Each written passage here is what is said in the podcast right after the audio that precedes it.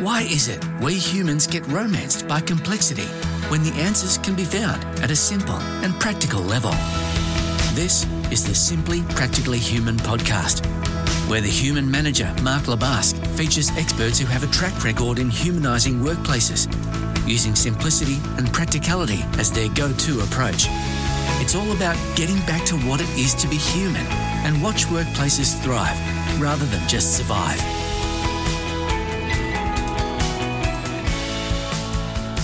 Hey there, it's Mark LeBusque for the Simply Practically Human podcast. And today I'm going to be joined by Jane Marshall, who um, has an incredible story of, I guess, looking into herself and checking her own story, and particularly relating to, I'm sure many of you can relate to this.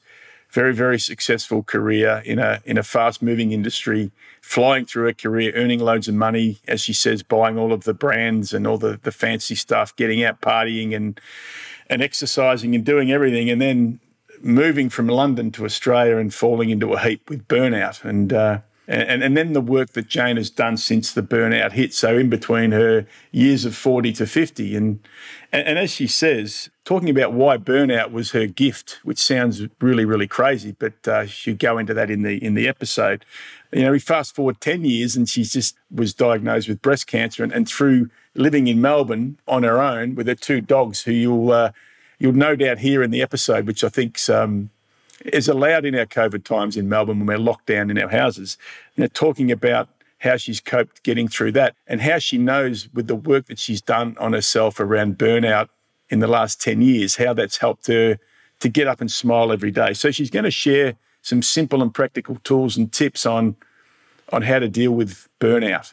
Whether you're a manager of people or whether you maybe have experienced it yourself, these will be some really, really um, fantastic and simple things you can hang on to. I love her thoughts around complexity and simplicity, uh, and maybe it's something that's gender based, and how capitalism plays a part in, in going for the complex rather than the simple. So, as I always say, sit back. This is a really, really, I think, uh, inspiring podcast from someone who, when I met her six months ago or so, she really came across to me as someone who's a significantly deep systems thinker. I don't tend to come across lots of these people. Take as many notes as you can, sit back, have a listen, and uh, we'll catch you at the end. Today, I'm delighted to be joined by the founder of Into the Forest and soon to be author, Jane Marshall. Jane, thanks for joining me. Thank you for having me. Hey, it's um, been great to get to know you. This is long overdue. We, we've been, I think we spoke many months ago about getting you on the podcast, and you started to talk to me about some of your own journey through life, and particularly on our topic today of, of burnout. But but before we get there, just talk to us a little bit about this into the forest. What's that all about? Because I know you you've got a real passion for helping women out. Yeah, so it started off as a passion project. So in my other the other half of my life, I'm a management consultant in customer experience and innovation and human centered design. So, you know, that's how I've been earning my money and paying the mortgage and all these years. And Into the Forest was just a passion project. So I got to 40 and I, I hit the wall. We're going to talk about all of that. Um, so I won't cover that now. And I had this really epic 10 year experience that I describe as part burnout, part midlife crisis, part spiritual awakening that went on for the whole of my 40s. And so I started writing about it as a way for me to make sense of it for myself, of that that whole episode. Because I, you know, we all have our own ways of making sense of things. And when I write, the act of explaining something to somebody else helps me to make sense of it for myself. So I started writing about that experience and into the forest uh, the name for it came about because it's a metaphor that I really like for those periods in your life where it all falls apart and you feel completely lost. Mm and you don't know who you are. And so the, the into the forest metaphor really works for it's those times when everything feels really dark and you've lost the path and you don't know the way out and you have to find the way out. So for me, it's like a really nice metaphor for what happened to me in those times. And then uh, since then, I've uh, spent the whole of 2020 doing breast cancer, which has also thrown me into menopause. So what I started to realize over the last few years is that I'm really interested in these midlife years, the kind of late 40s and 50s, particularly for women, because it's often the time of our life when what I call these really big life things happen to us. So you might have been in a committed relationship or a marriage for, you know, 10 or 15 years and you've got kids. And it's very often when you get a big kind of marriage breakup. It, it can be when you have a major health crisis. Like once you get over 50, your risk of getting things like cancer massively increases. There's huge numbers of women who get to this age and burn out. There's the midlife crisis, there's menopause. It's very often a time when women will review their career as well. And there's also lots of career challenges for women over 50 who are increasingly feeling invisible in a workforce that idolizes youth and thinks that those of us who are in our 50s are, are useless in this kind of world of innovation and digital. And they don't realize actually that we have these kind of superpowers that you get when you're this age. Yeah. So I realize there's all these issues that affect women in their 40s and 50s but the thing that really interests me about women at this time is that all of these things, when they happen, they can feel like crises, but actually, what they are, they're kind of portals. If you consciously curate these experiences, they are portals into your kind of next level, your next iteration, your your next version of who you are going to be. And I realized that the idea of a midlife crisis isn't necessarily true for women. Because yeah. if you speak to a lot of women, they'll say that the trajectory of their life, the happiness goes up over time. So you get to 40 and you're happier and more confident than you were when you're 30. You get to 50 and you're happier than you were when you were 40. And I speak to friends who are 60 and they say, Jane, forget about 50. 60 is when you're really happy. and I had this realization that, that I think this idea of a midlife crisis where your life is getting worse might be a male story. And that actually yeah. for women, we're coming into our power at 50 and beyond. We are for the first time, we a lot of women when they're young they struggle with their self confidence. They can't find their voice. They struggle with their identity. And when you're coming into these years, it's when you're just hitting your stride. It's when you you're comfortable in your own body. It's when you realize there's no point anymore not liking yourself. And you also by this time have resources and experience and things to kind of bring to bear into your life. And I realized that what we need to do is kind of reframe these years for women. Like these are very, very powerful times for women and the midlife crisis, cancer, all of these things. If you, rather than looking them as a crisis, if you can kind of open up to them, actually, what they do is they take you deeper into self knowledge and happiness and all of these things that we want as we get older. Yeah, it's interesting. Thanks for sharing. I um, the point you made about midlife crisis, I do rarely hear that term used for females. I hear it a lot used for men. You know, they go and buy the sports car and right. and trade themselves into a younger version of their partner, perhaps whatever they whatever men go and do. So that's interesting. So just to round that off for those that uh, will be interested on here, and I'm sure there'll be quite a few, is in this into the forest. How do you help women to navigate through that? And, and I, I get a sense through using a lot of your own lived experience here as well. Yeah, so it's very much my own lived experience. So it started off as a passion project. It was just a blog. And I, am now kind of pivoting to use a much overused word at the moment. I'm kind of pivoting towards that. And I've used this period of lockdown to finish the book that I've been writing about women and midlife burnout. I've been writing this book for five years. I've had so many iterations of it, and you know, we can't leave our house at the moment. And I thought, okay, so I can't sit here and feel sorry for myself. What can I do? So I decided to finish the book. So it's going to the editor next week. And then, so from that, then I'm seeing like a 12 week program or a year long course. And it's going to be more than burnout. It's really about, I'm kind of reframing. So the word burnout has a specific meaning. It tends to mean people who've like worked too hard and then they hit the wall and they're very tired.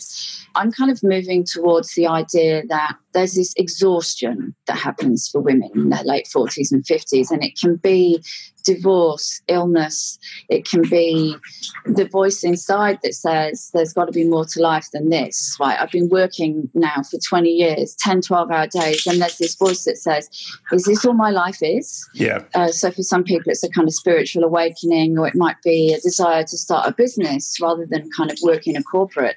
So I'm kind of broadening the theme from just burnout to when we get to these years, it's that feeling of we've run out of road. Yeah. We get sick of ourselves. Like we get sick of our own bullshit. You know, the stories you've been telling yourself all these years, you get sick of your own bullshit. If you've been carrying emotional trauma from your family, stuff that happened when you were 10, you just get sick of it. You want to Yeah. put it down. You're like, no, I'm an adult now and it's time to own that. So I think that the theme I'm kind of moving more towards is there's this midlife exhaustion that kicks in. And it can be caused by a whole variety of things. But what I really want to do is reframe that. It's not a crisis, it's like a cosmic nudge. Yep. It's your deeper self, your the voice that's beyond your ego saying, hang on a minute, you're halfway through life. Are you really doing what makes you happy? Are you really fully expressing who you are in the world and all the talents that you have?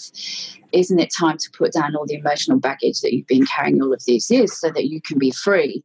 And then you start to ask yourself these very different questions about life. Like, what does life mean? And you realize that, you know, having more shoes doesn't make you happy and you start to have a very different perspective on what life means and what's important. And and so I'm I'm kind of reframing this midlife exhaustion as this is your moment to pause review your life and to kind of reinvent and recreate it's that kind of idea of these are your phoenix years Yep.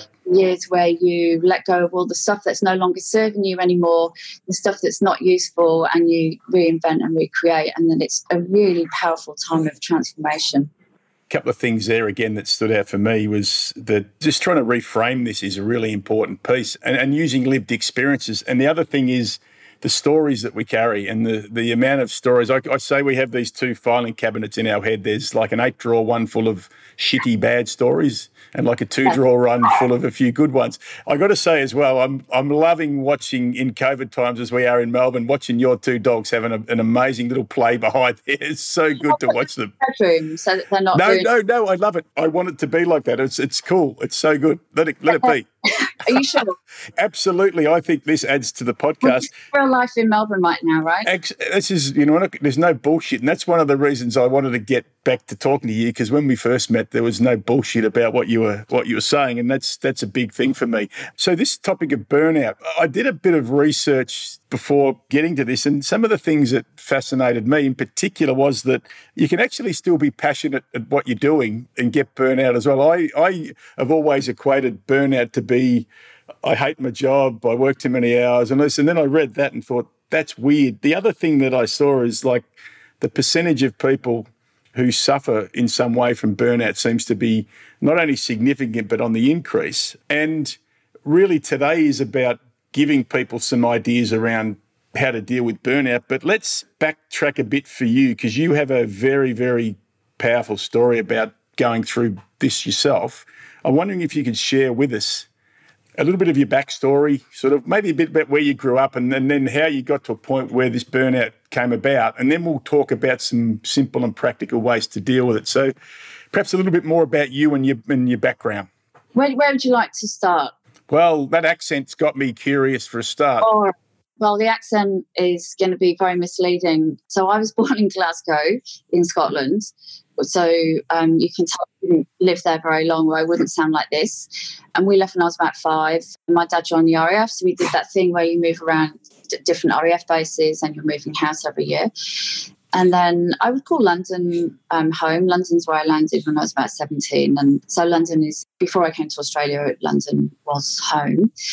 So I spent a lot of years in the UK working in some of the world's first kind of internet startups. Like before the web browser was even born, I worked in one of the UK's first internet service providers. I worked in one of the UK's first web design companies, web marketing companies, and then I went on to work at a major broadcaster, helping them do digital and interactive TV. And uh, so I, there was a lot of world firsts in the kind of digital and interactive thing that I did for a long time. And that was when I was super overachiever Jane, who was working 12 hour days and sending emails on weekends, and I just couldn't stop. So I, I, did that for a long time, and I'd never even heard of burnout then. And I had no idea. And I just, when you're young, you just think your energy is endless. You don't realize that it's a finite resource. And you think you're Superman or Superwoman, right? You know, I I think back to those days, and I would I could go out drinking till I'd go out for dinner and drinks. You get home at midnight, one a.m.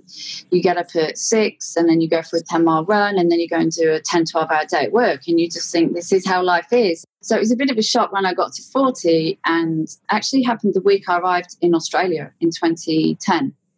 And I thought I had jet lag because the journey over here was quite brutal. Yeah. And within a couple of weeks, I was at the point where I could hardly get out of bed in the morning and I sank into horrible depression. And I spent a lot of years in a very dark place, very, very dark place.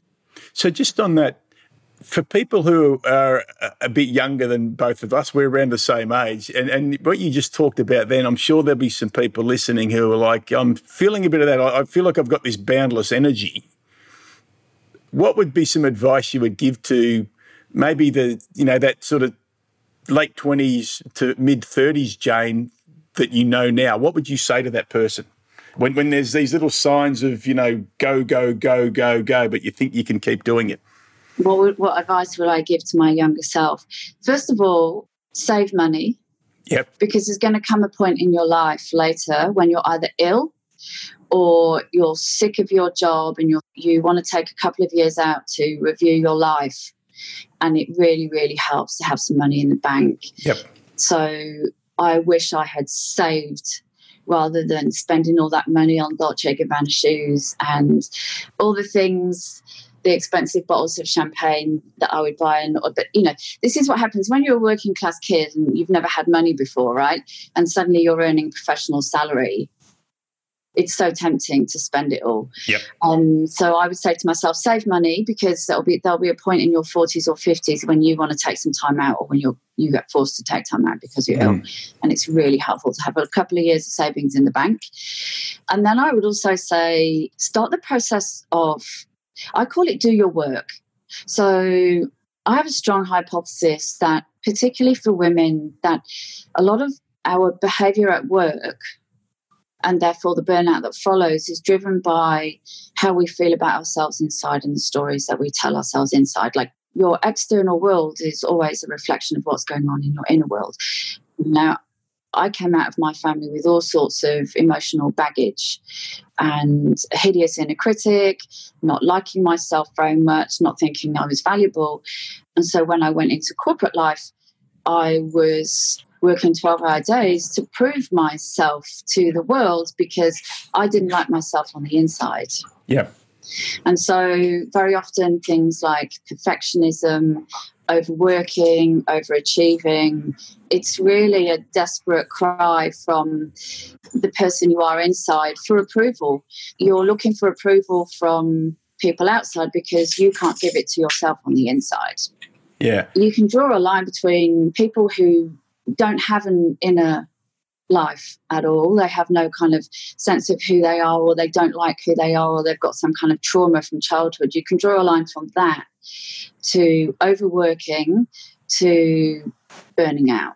That's not true in every case, but you know, I think it's a very common story. And so when you burn out, it's when you're forced to do your work. So I would say to my younger self, go and do that work earlier. Yes, I like that. Do the work earlier. Heal all those wounds. Mm. Make peace with yourself. Find out who you are. Realize that you're fundamentally okay, right? The interesting thing there is that um, that work that you're talking about, we don't do that work because we get caught up in the other work and the work that shows that you know it's the shoes you talked about and it's the car and it's the whatever it might be and so there's this idea of work avoidance. We avoid doing the work until we get forced, I guess, into a situation where we have to do it, which is uh, really around the topic of today. And, you know, you said you arrived here jet lagged, but then not long after couldn't get out of bed and, and you know, into a pretty dark place. And can you talk a little bit more about that, if, if, if you're okay to talk about that? So, some of the things that, that you were going through at the time that could really help people that that are perhaps facing some of that right now. And then we're going to get to some tools and tips you can give to help people come out the other side. Yeah, so I'm fascinated by crises in our lives because we very often won't face the things we need to face and do the things we need to do until we're forced to by a crisis. And this is why I always reframe the concept of a crisis because actually, a crisis is, as I said earlier, it's a cosmic nudge it's like yeah. there's something you need to do. There's something you need to pay some attention to. There's something you need to heal. There's something you need to make your peace with. And we very often don't proactively do those things. We, we have to wait till there's a crisis and we're forced to do these things. And so I look back on my crisis when I hit the wall as the best thing that ever happened to me. Mm because before that I was desperately unhappy. I was earning loads of money. I was skinny and young and my face was full of collagen and I had a wonderful job and I traveled and I had great friends, you know, you would have looked at me and said, She's got everything. But I was desperately unhappy on yeah. the inside and horribly lonely. And in this cycle of overworking to make that voice inside go away. There was a voice inside for years that was screaming help. And I just kept ignoring her and overworking and overworking to kind of drown out that voice and to prove myself to the world, to get love and attention and recognition through my work. And so I look back on that kind of crisis, the moment where I hit the wall, as like the best thing that's ever happened to me because it forced me to do my work. And now at 50, I'm happier than I've ever been. I really like myself. I'm absolutely at peace with who I am. And I wake up every day just happy to be alive. I never would have said that before all of that happened. And so I think the crisis was my deep self looking after me. Yes, I like it. Saying, no more, Jane. We're, we're going to do this now. And I'm forcing you to stop until you do your work. And it was only once I'd done my work that my energy came back. Mm. And, you know, and in recent times, you know, you've done that work, which sounds amazing, but in recent times, you've had the breast cancer situation as well. So I love what you said before we started to record today. You talked a bit about, you know, this idea that we're all going to get cancer or it's genetic or whatever it might be. But here's someone who's done a lot of work on themselves, as in Jane Marshall. She's looked after herself. She's very fit. I know she trains I've seen some amazing photos of you lifting some very, very heavy, uh, very, very heavy weights. In fact, you're a uh, you're a champion at powerlifting. Is that have I got the right term there or not? Yeah, I uh, I've got several um, masters records, Australian masters records, and I'm chasing world records. There you go. So all of these things you've done, and then healthy of body, healthy of mind, but then this breast cancer turns up, did that sort of send you back into a bit of a spiral again at all, or did did you, with the work you'd done on yourself and the cosmic nudge that you'd had, did that did that help you at that point in time? Absolutely. I mean, if I'd have had to deal with breast cancer as a younger version of myself, I would have completely collapsed. Mm. But I've when I had my burnout crisis, I always describe it as part burnout, part midlife crisis, part spiritual awakening because I, you know, it took me. I'd never even meditated before never mind had any kind of spiritual or didn't had no spiritual background at all. So I went on this I was really drawn to the whole kind of spiritual path in it. And I credit all of that actually for finding a way through the burnout. And so the inner strength and resilience that that gave me was what got me through breast cancer because it wasn't just breast cancer.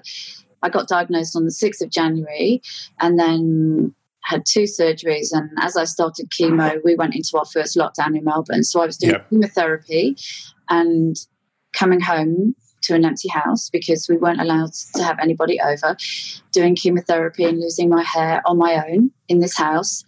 So I've done breast cancer whilst living alone. I'm trying to work full time from home in the middle of a pandemic and all the rest of it. Now, my younger self could never have done any of that.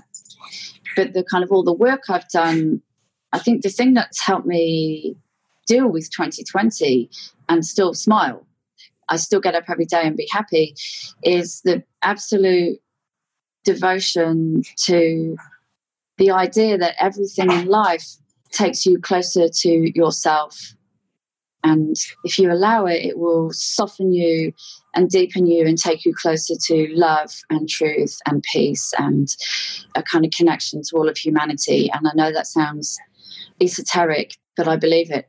It actually sounds like pretty wise advice from someone who's lived it. And even what you just said, then the power in that thing that if I, former Jane, who hadn't done the work, would have collapsed in a heap, new version of Jane who's gone through the hard stuff and done the work has found a way to get up every day and and smile and, and sort of leading into now this idea of getting more into this burnout piece. As someone who's been through burnout but you know and also now like what you just described now of going home from a major health event major surgery going through chemo living on your own. And I know you've just been featured recently in a in an article in one of our major media publications here in Australia that must be just so hard to do. So people will be listening to this today and going, well, I haven't been through things to that extent. I don't know how someone could cope with that. What I'd love you to share now is what are three practical, and I don't know if we can call them, I'm thinking when I use the word simple here, Jane, it's too simple, but yep. three simple or practical things that you've done to be able to help you, first of all, get through that burnout, but secondly, to get through this shitstorm that's gone on in the last, you know, nine months or so. What what could you share with us? So the first spiritual truth is accept what is. There's no point fighting reality, um, and we spend a lot of time wanting things to be different than what they are, and you cannot ever be at peace until you've truly accepted what is. This is reality. Mm. And I think a lot of people in Melbourne are struggling with that at the moment. They still want things to be different than what it is. It's not. This is what it is. Breast cancer is what it is. Accept what is, first of all, and then be very clear on what you can control and what you can't control. It's like the Stephen Covey. I think that's his first principle, isn't it? In, yes. in that book that I always go back to. Okay, so to be specific about that, so you know, I don't read newspapers. I don't watch telly go online once a day just to see if there's anything that Big Dan has said that affects my life, and then I log off. So, just no point putting any emotional energy into the things that you can't control. And then know that you are stronger than you think you are. So people say to me, "Oh, you're so strong. You did breast cancer and da da da." And I and I, my response is always, always, you would do the same too in my situation because it's only when we're tested by life that we realize how much strength we have and that's when we realize we're stronger than we realize. So don't be afraid to go inside because there is enormous strength and reserves in there for you to pull on. That's probably the third thing i'd say. And then i would say come back to the really simple strip life back. So cancer is a fast track to knowing what really matters. And COVID is doing that for a lot of people as well. So we're all getting the opportunity to be really clear on what matters in our life and what doesn't, right?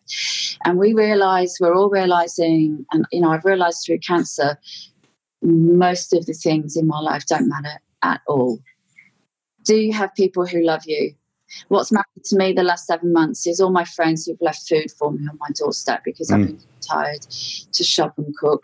What matters is the friend who calls me at six o'clock every single day and has done for months to make sure I'm okay. What matters is having a beautiful walk around the block with my dogs as the day turns to dusk. Yep. What matters is um, planting really nice veggies in my garden so that I've got food. You know, like yeah. strip life back. Simple stuff. Really simple. Yeah. People have this kind of resistance to letting things go. It's like we, we think life is a game of accumulation and that our job is to accumulate more and more. And, and actually, this is the gift of things like burnout crises, midlife crisis, cancer, COVID, is that you get the opportunity to shed. Mm. And why the midlife is so powerful because it's a time when you start shedding. It's, it's when you want to feel lighter. It's when you want to carry less load. So I would say just strip everything away that doesn't matter. Get rid of the noise. Get rid of the things that don't matter. Get rid of the people who you've outgrown. Get rid of all of the things that don't matter anymore. And then just remember what a miracle it is to be alive. Mm. Yep. That we are here on this beautiful planet spinning through space that we are here and we have these amazing bodies and this intelligence and that we live on this beautiful planet and that we have food to eat and just come back to the simple truth that just your life, just being here and just being alive is a miracle. Mm interestingly, we were talking before. You just dropped the um, W word before about taking your dogs for a walk. But they obviously weren't listening because they haven't. They They're on the back. They're on the back. that's that's that's super timing because you know just for those who are listening, we were talking before about the W word. I'm sure others will relate to this. The moment you say walk, and your dogs their ears prick up and they look up at you and they just expect it and they, they obviously didn't trigger. Hey, you, you gave me a great segue into this question I ask each of my guests, which is to do with simplicity and complexity. And love to get your thoughts around this. You talked about stripping things back and making them simple. Jane, why is it that, that we human beings try and chase the complex fix, the, the next wonderful, great idea, when most of the answers, I think, as you've just so eloquently put, are found in stripping things back to simple? Why do humans get caught up in complexity? I don't know if you like the answer, but so firstly, capitalism. Yep. There are lots of benefits to capitalism, by the way, but capitalism, the primary motivation for the system that we've, the economic system we've created is making money and making profit. And so uh, sometimes that leads to complexity rather than simplicity. So, one great example of that is Big Pharma has created all these very complicated medicines that are very often no more beneficial than something that a witch might have given you 200 years ago. So I think capitalism makes things really complicated. You know, like I think capitalism has made technology too complicated. How many of us know any how, how, a fraction of what your computer can do? And so I think there's capitalism. And also, I wonder, I wonder if it's something to do with men. Yeah. Talk more about that. I haven't really thought this through, but I wonder if there's something in the male psyche that likes complexity.